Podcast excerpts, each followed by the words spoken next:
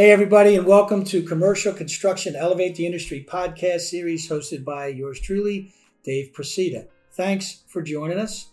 The uh, reason for the podcast in the first place is to help you understand the business better by listening to industry leaders who shaped the industry, who have influenced me, and by listening to technical episodes that help you navigate the do's and don'ts and how to's in the business necessary for your growth. I'm not sure where it is you want to go, but wherever it is, whether you're an owner or you're an intern or anybody in between, you can benefit from this series. Now, this episode, we're going to talk about starting a new business. And I almost named this episode Startups. But after I did some research, I realized that, that we're not talking about that. You're in the construction business. So, starting a construction business is starting a new business not a startup. And I'll tell you why. Venture capitalists who invest in a lot of companies, they look for major returns on investment. But for startups, the failure rate is 90%. Nine out of 10 companies who start considered startups fail. That's a tough one. So we're not talking about that. Now, why is that? Venture capitalists define startups as having two things in common. One is growth potential. They want a company that is offering something so unique that it could grow exponentially, unlike the linear growth that we have in our business in construction and in most businesses. The other thing would be it has innovation. So, innovation, what does that mean? If you're coming to the construction business with a new type of software that's going to do something nobody else done, yeah, I would consider you a startup. Probably not what we're talking about here. Innovation is based on assumptions, right? It's I think we can if very, very different scenarios, but that's the venture capital world. I can tell you this don't be misled. You're not a startup. You're starting something that other people are doing. You're going to put your fingerprints on it, and we're going to we're going to help you with that. Some key stats that you should feel good about: 70% of all construction businesses make it at least through year three, which is a lot better than one out of 10. 47% make it past 15 years. So the stats are with you. The biggest single question you will be faced with, and this will never change, is why you're doing what you're doing. Why do you want to start a new business? And there's a ton of reasons. Maybe it's to build wealth. You want to path to a better lifestyle, time and money, be your own boss. You want to control your future. You needed a challenge. You don't like who you're working for. You say, man, this guy's doing it. I can do what he's doing. A million different things. For me, when I started my business back in 84, well, a couple of those things hit you, I knew I could do what my boss was doing, and I did. But it wasn't about just money because I don't think money is enough of a motivator for people. Uh, at least it wasn't for me. Maybe it is for other people. But for me, it was a combination of time and money. And that's just a personal thing. But that is a huge, huge question that you've got to answer. You've got to know beyond a shadow of a doubt why you're willing to work hard and risk more okay? Because the why has to be stronger than the pain it's going to take to get there. I'll give you I'll give you a little bit of my story. Between 92 and 95 I went to hell and back, right? And uh, I had to re restructure businesses and I lost partners and things didn't go well. I went from owning three homes to renting a small home. I went from a Mercedes 560 SEC to a 10 year old SUV. This happened in a period of a year. And it didn't matter because my wife was 100% behind me. I had four little kids at the time. They didn't care if they lived in a big house or a small house, they didn't know. So, uh, a matter of fact, one more thing happened. I remember it was a kind of a it was an interesting scenario. I went to an ATM machine and I wanted to get like 40 bucks out of it. So I put the card in the machine. It ate the card. It said insufficient funds. And somebody said, Man, that was the low point, wasn't it? I said, No, that wasn't the low point. The low point was when I realized that I had issues and I had to take care of them. And I did. Okay. Some partners just walked away, others stayed with me. You know, you find out a lot about people when you're going through tough times. But the passion I had about why I was doing what I did got me through it. And once I realized I was on the path forward again, second time was a lot easier, then, uh, you know, that's when then I could say I was happy. So your why is huge. Know why you're doing this. So the next question is, what are you going to do? Now, I'm assuming that most people, you are listening, who are listening, uh, are already working for a construction firm. Most businesses are started by people who leave a company to do what that company's doing or to do part of what that company's doing or something that's related. It's natural. It's happened to me several times. I left my company. People have left me. It's the natural cycle in business. So if you're up for it, maybe you're a better salesperson than your boss. Maybe you're a better ops manager than he is. What would make you different in the eyes of your customers? Now, I'm not suggesting you leave your company and steal your customers. That's a whole nother subject. I'm saying that in general, in business, right, customers have choices. Why are they going to choose you? Now, if you left a big company and you're a small company, I can guarantee you one thing right, right away that you don't have that they do, and that's overhead. That's good and bad. This is assuming that you can finance the business. And we, again, that's a whole other topic we'll talk about. But if all else is equal, why are they going to choose you? Because they like you, because they trust you, because you offer a different perspective on what they're buying? Right? The company you left is obviously successful in their own right. They maybe could be more successful, maybe they don't even know that. But you got to ask yourself what differentiates you from them.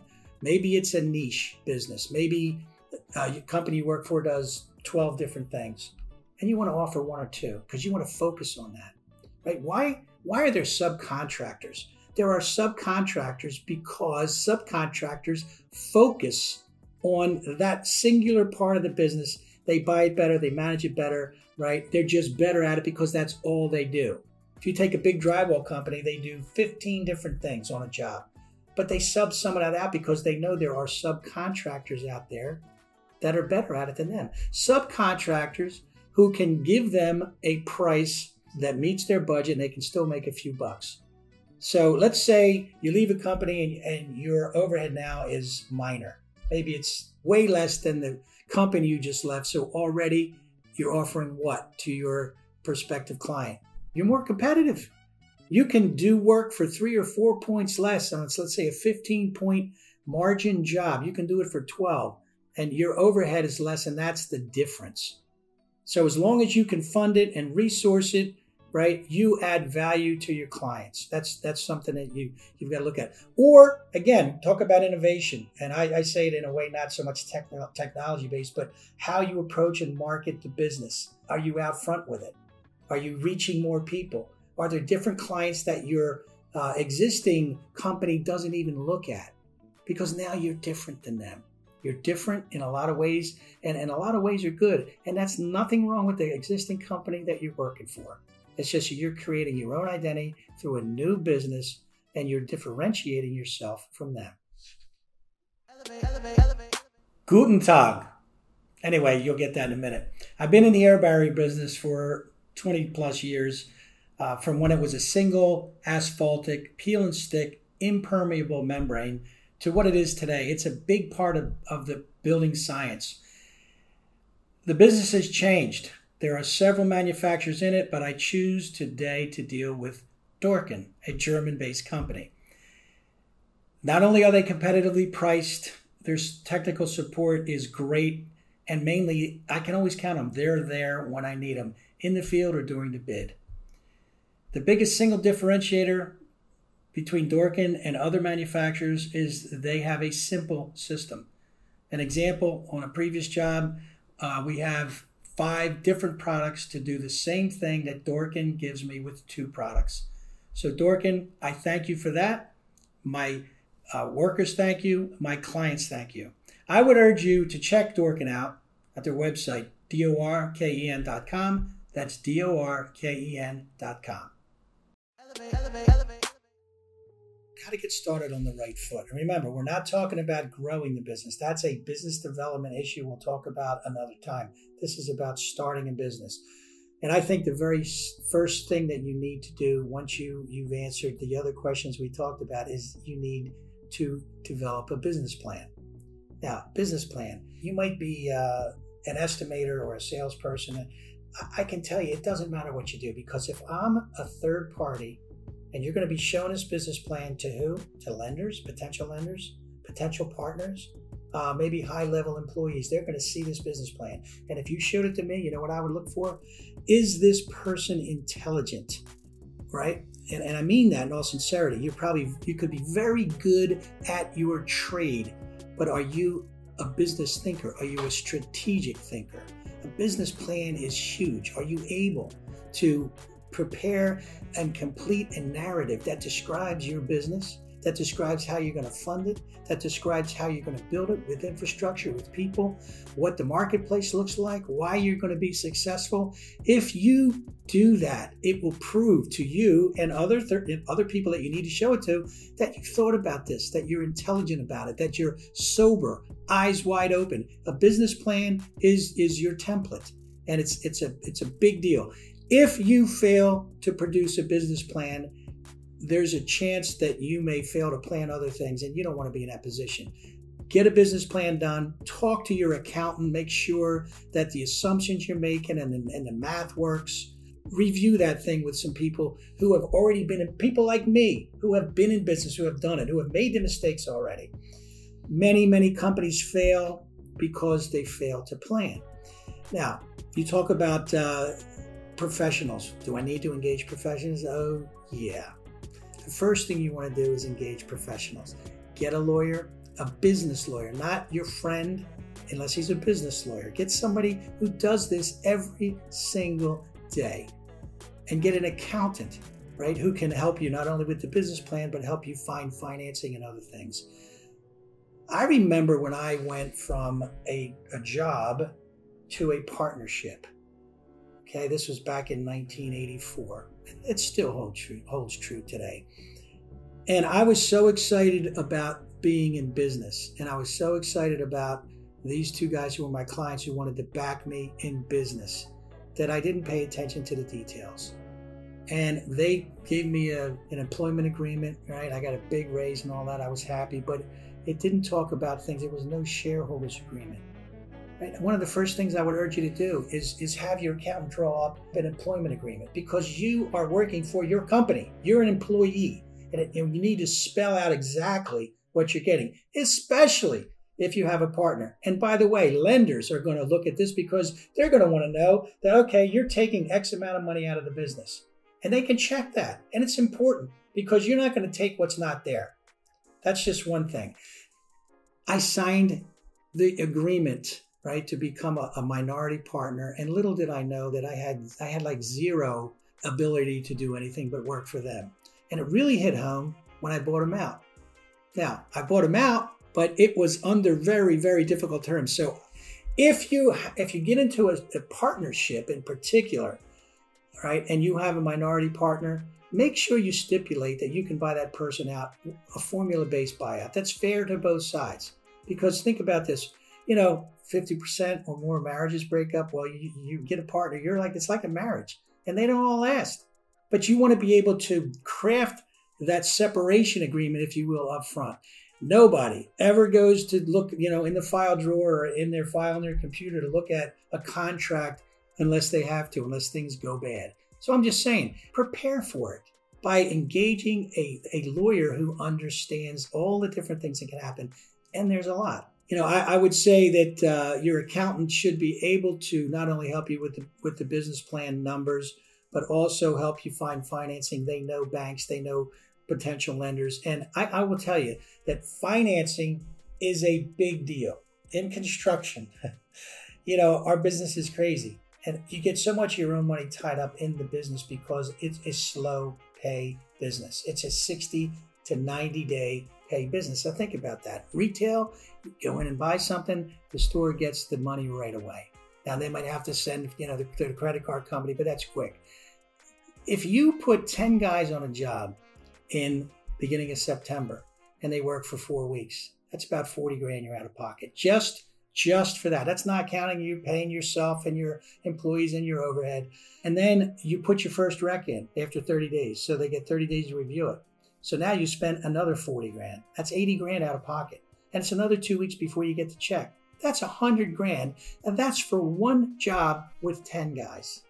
Right? So so your accountant is is critical in helping you understand those numbers up front so that your business plan is correct, that's reliable, right? It's believable, it's credible. Financing is the lifeblood of your business and is is super important part of it.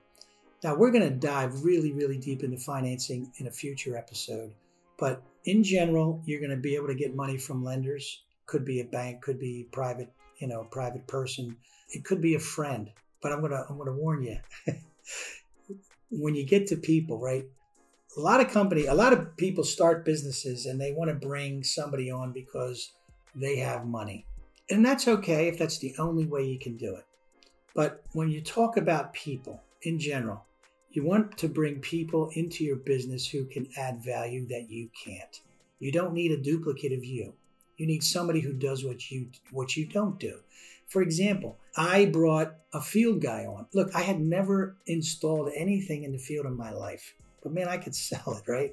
I needed somebody who got their hands dirty, who went from job to job, and who made things happen. That was a value added to me. But if you're going to bring people in your business, don't do it to get financing. And here's why. If that person, if, you know, two or three years down the road, that person is a 50 50 partner with you, and all they did was bring in uh, money that you now can get easily, right? You can get it because now you have equity and you can borrow it. Well, to get that person out, they own half of that business. And the only reason you brought them in is because you wanted the comfort level of, of them bringing in some cash. Again, if it's the only way to do it, half of something is better than all of nothing. But don't bring on a partner for money. Okay? You bring on a partner if they're strategically built to add value to your business. Now, people in general, and we're going to get more into more of this when we talk about business development. This is business startup. You need to get the overhead commensurate or consistent with your business plan. That might mean you, you need to hire somebody to do your internal books, maybe a you know, an, an, accountant of some type, an in-house accountant. You can do that without spending a lot of money. You're probably going to need, if you're on the sales side, you're probably going to need somebody in the field. If you're on the field side, you're probably going to need somebody for sales. So how do you get them? Well, there's a couple ways. I can pull them in as a partner. No, unless that person is worth it. Again, think about five years down the road. Your business is thriving. You got an equity position of a million bucks. Half a million is theirs. Now, maybe you wouldn't get there without them. If that person is worth it and you think that they can add that much value, then by all means, give them a hunk. And, and some people do.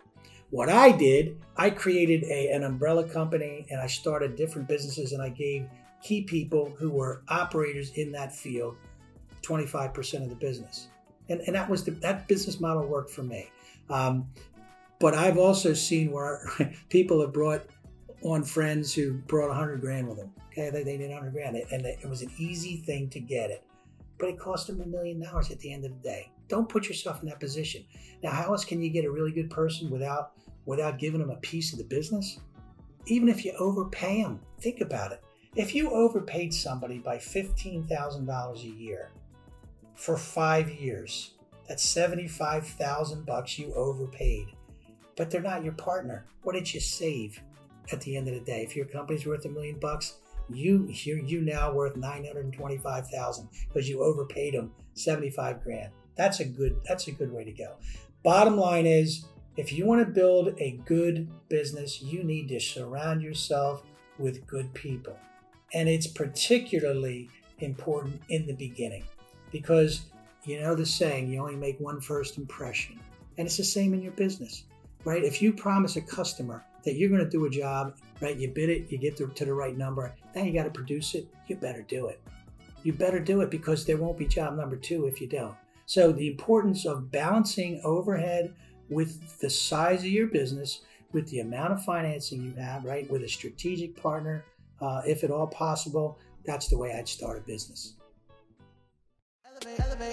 Mark Twain once said, and I'm serious, it's the clothes that make the man. Naked people have little or no influence on society. The wardrobe was provided by Benchmark Clothiers, custom clothes to fit your lifestyle. You can find them on Facebook and Instagram at Benchmark Clothiers. And when you go there, tell them Dave sent you. Elevate, elevate, elevate. So now you're in business. You've answered the key question of why you're doing it, and I can't say how important that is. You've already answered that. You've answered what you're going to provide, what's going to make you different, what's going to make you special today, in a year, in five years. You know how you're going to do it. You're going to write a business plan. You're going to engage people like uh, professionals, legal and accounting firms to make sure you're legal and make sure that you know what you're planning is doable. You're going to engage people for the right reason. You're not going to engage somebody because they have some cash. That's not the right reason to do it. And we went over that. You're going to engage people who supplement your skills. If you're good in sales, you're going to get somebody who's good in the field. If you're good in the field, you're going to get somebody who's good in sales or a business mind. You're going to do things that add up and where the whole is greater than the sum of the parts. Where you and another person equals more than two people, you equal three. So you've done all those things right. You're in a good business. You're ready. You're challenged. The pressure's on. Now it's up to you. What are you going to do with your business? All the music for the episodes, including our theme song Elevate, was provided by DMV producer Trey Skillz. If you like what you heard, follow Trey Skillz on Instagram at Trey Skillz, T R E Y S K I L L Z. That's T R E Y S K I L L Z. So follow me on Instagram and Twitter at Elevate Industry. Check out my YouTube channel at Commercial Construction, Elevate the Industry. Visit my website, adicorp.com, A-D-I-C-O-R-P.com. Go to LinkedIn, search for David Procida, hit connect, and follow me. Please rate, review, and comment on this episode, and I look forward to seeing you next week.